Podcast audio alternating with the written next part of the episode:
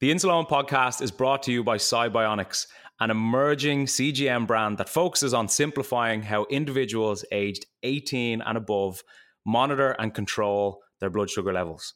Upon becoming available on the market, the SiBionics GS1 CGM has helped users worldwide navigate the complexities of diabetes management with more confidence and peace of mind. Thanks to SiBionics, now more people are able to view and share their real time glucose data, receive customizable glucose alarms, and generate full AGP reports, all directly from an intuitive SiBionics app empowering them with the necessary information to make better decisions about their health. SiBionics combines data accuracy and comfort of wear, which is important to us all, with a feature rich app. The 14 day scanning free and calibration free SiBionics GS1 CGM aims to deliver reliable, seamless diabetes management experiences. For more, check out sibionicscgm.com.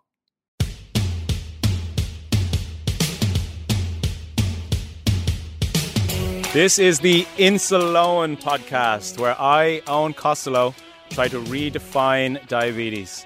In this week's episode, the way I want you to look at your nighttime blood sugar in reality is the fact that it is a third of your day. It's a third of your week. It's a third of your month. It's a third of your year. It's a third of your life with type 1 diabetes. But before we get into that, everything you hear on the Insuleoin podcast is from my own personal experience. And if you have any worries or issues regarding your diabetes, please contact a medical professional. Now, let's get stuck into this episode. Good afternoon and welcome back to the Insuleoin podcast. I know I always say good afternoon, but it could be your morning, it could be your night. But I hope you're well. And as always, thank you for joining us. Thank you for joining me because this is a solo episode. I don't have a guest, I don't have Graham. It's just me and my, me and you, obviously, and my conceptual, strange diabetic brain. So, what I wanted to do was go through five thought processes or actions that I take or have every day when it comes to my own diabetes management. So, this comes from basically one of the members of, our Type 1% program, when we had one of our recent group sessions, she said, Oh, we'd love to hear about a like a, a day in the life of your management, like a step by step by step guide or process from the moment I wake up to the moment I go to sleep in terms of my food and my training and my insulin dosing, my timing, stress management, time management, all these different things. And I haven't done it yet because I want to do it in detail, and I'm I'm looking at how to best get the whole picture across. But anyway, what we did instead was we did 10 of my actions or thought processes that generally I have or go through or take every day. And I wanted to share five with you. Obviously, the 10 that we have done was for our private members in the Type 1% program.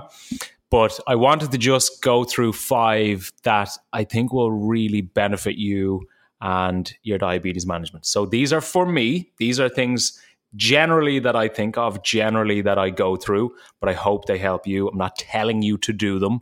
These are just things that benefit my life with diabetes. So let's just jump straight in. Five simple ideas, let's call them.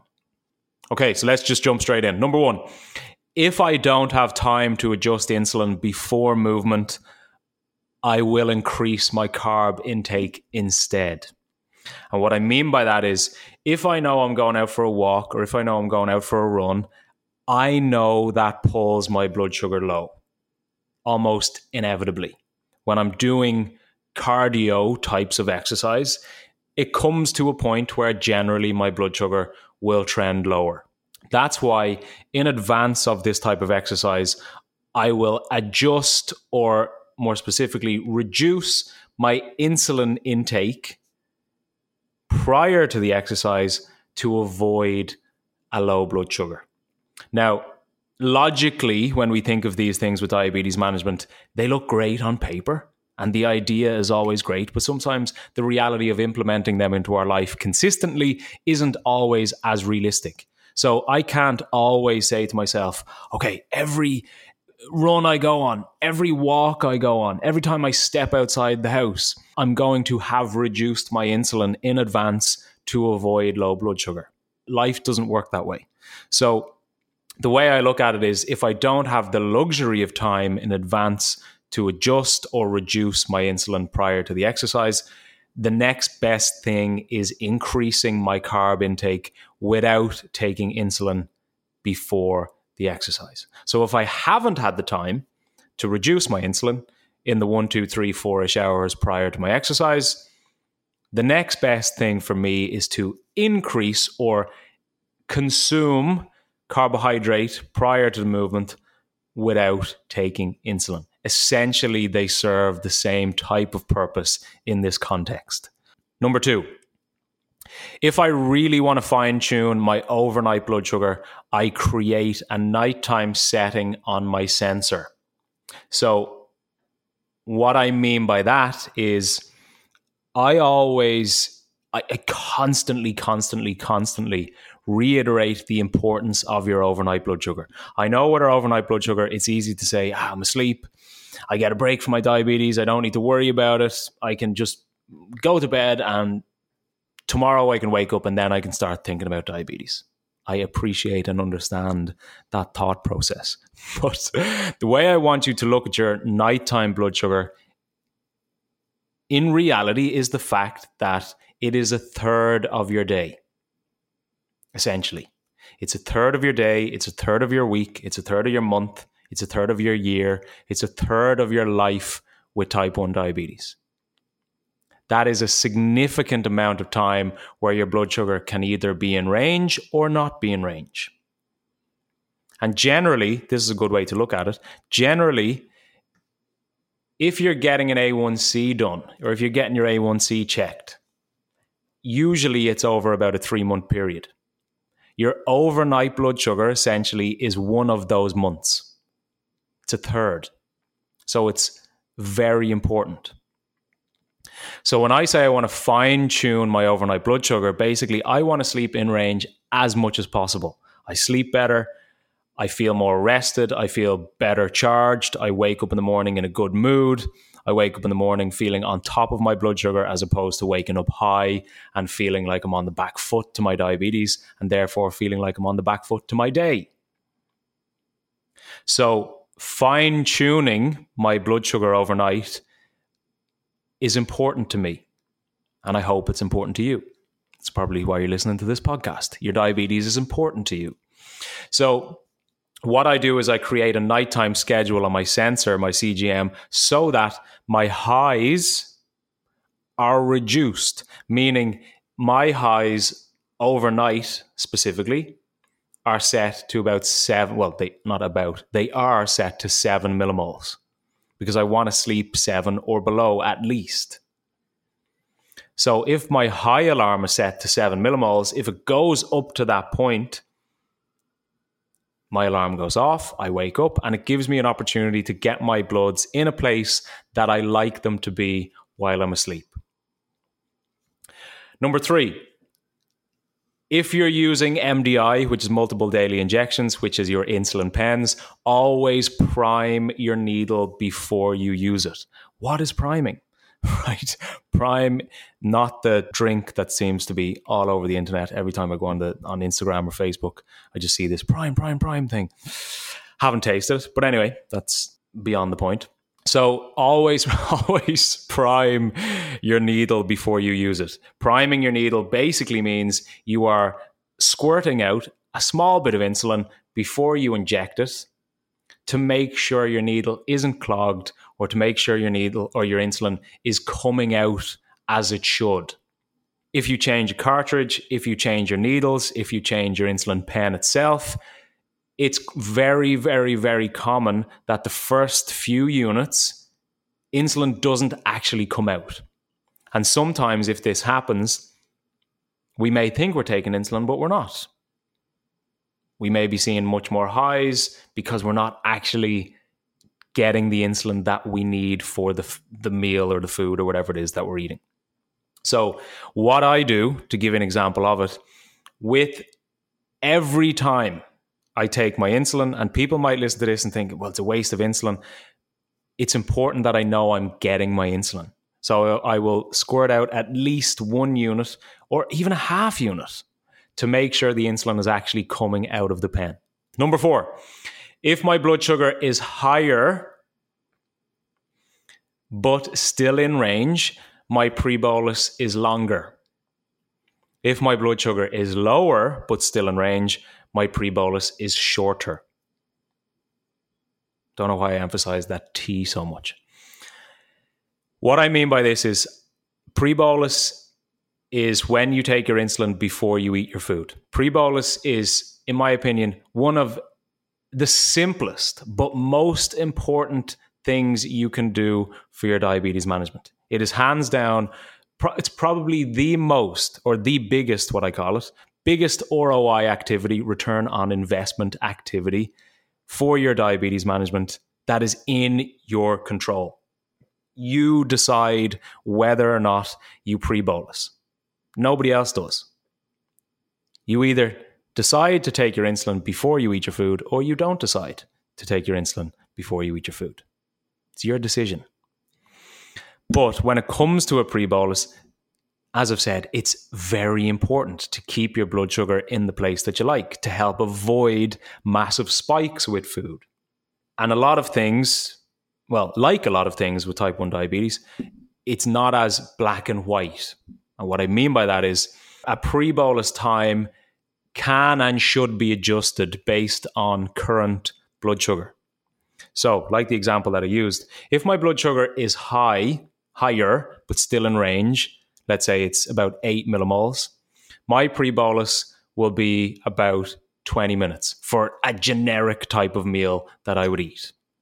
If my blood sugar is in range, the place that I like it to be, which is maybe 5 millimoles, 6 millimoles, my pre bolus will be 15 minutes.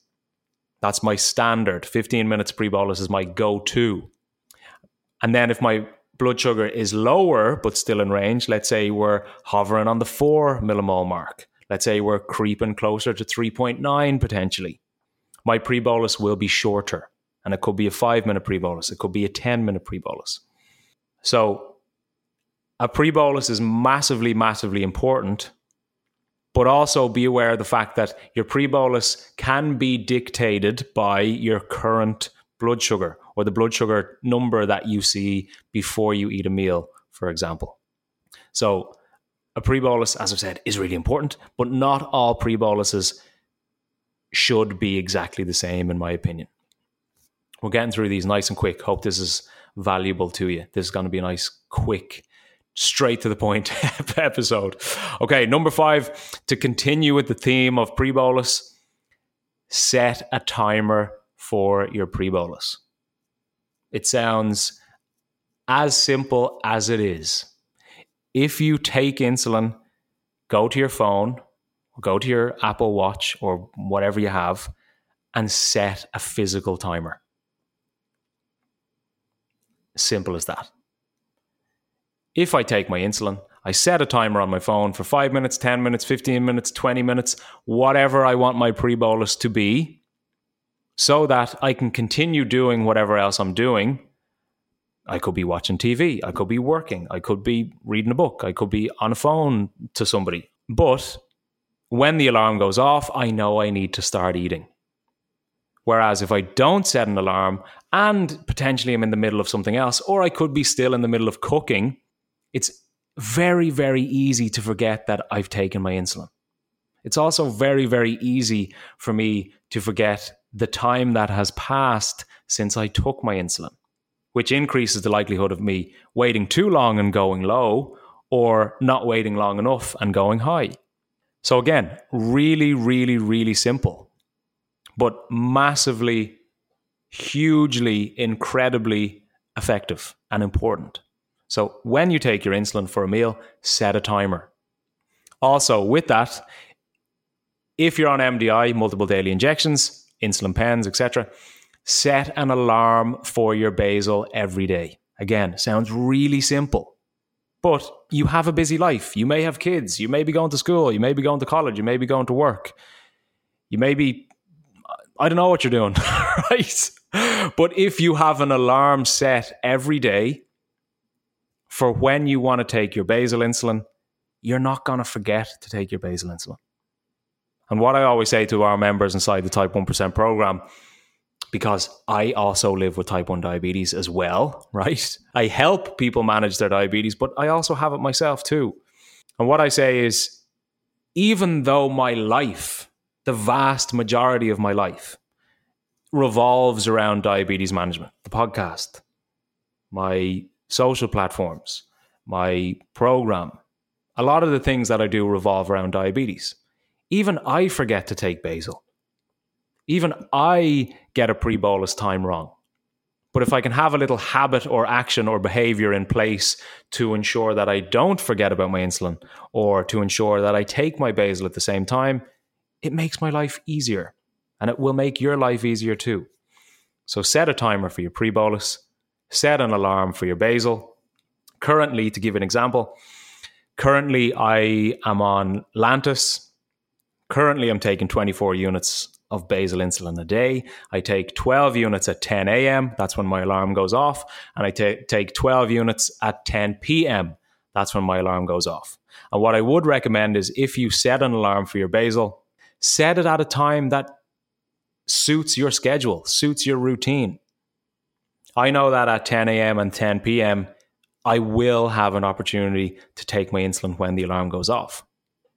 Whereas if I'm setting my alarm for the time that I'm inevitably on a call or I'm inevitably at the gym, that doesn't give me an opportunity to take my insulin. So base the time that you take your insulin, your basal particularly, around your schedule. And again, this ties into what we've said plenty of times before. Your diabetes management should be fit into your day as opposed to your day fit around your diabetes management. So that was five. Nice and quick. I probably spoke too much about each one. But anyway, hope they're helpful. Hope you get value from them. Again, a lot of these tips and, and ideas and thought processes and actions and behaviors sound really simple because a lot of the time they are simple. It's just about implementing them consistently into our routine so we can get the benefit of them. Because with all the actions and behaviors and, and decisions that we make with our diabetes management, if we do them once, it doesn't make a difference. If we do them once, it's pretty irrelevant. We need to do these things consistently for us to actually see the benefit. If I pre bolus once a day, even though I'm having four meals, or if I pre bolus three times a week, I'm not really getting the benefit of a pre bolus. I, I will get the benefit of a pre bolus if I do it consistently, much like exercise. You don't need to go to the gym six days a week, seven days a week. But if you move just once a week, you're not really getting the benefit of it. You should do something small every day. Like get out for a walk. It can be 10 minutes, 15 minutes, 30 minutes. So these things done consistently, that's when we see the biggest impact. That's when we see the true benefit of these actions, decisions, and behaviors. So I leave you there. Hope you found it beneficial. Hope you are very, very excited for our 30 days in November 30 episodes, 30 videos, 30, there's an Irish 30 30 topics in the whole month. If you implement what we go through over the 30 days in November, I guarantee you, you'll be in a different place with your diabetes management. Until then, have a good day, have a good week, look after your blood sugars. Take care. Speak to you soon.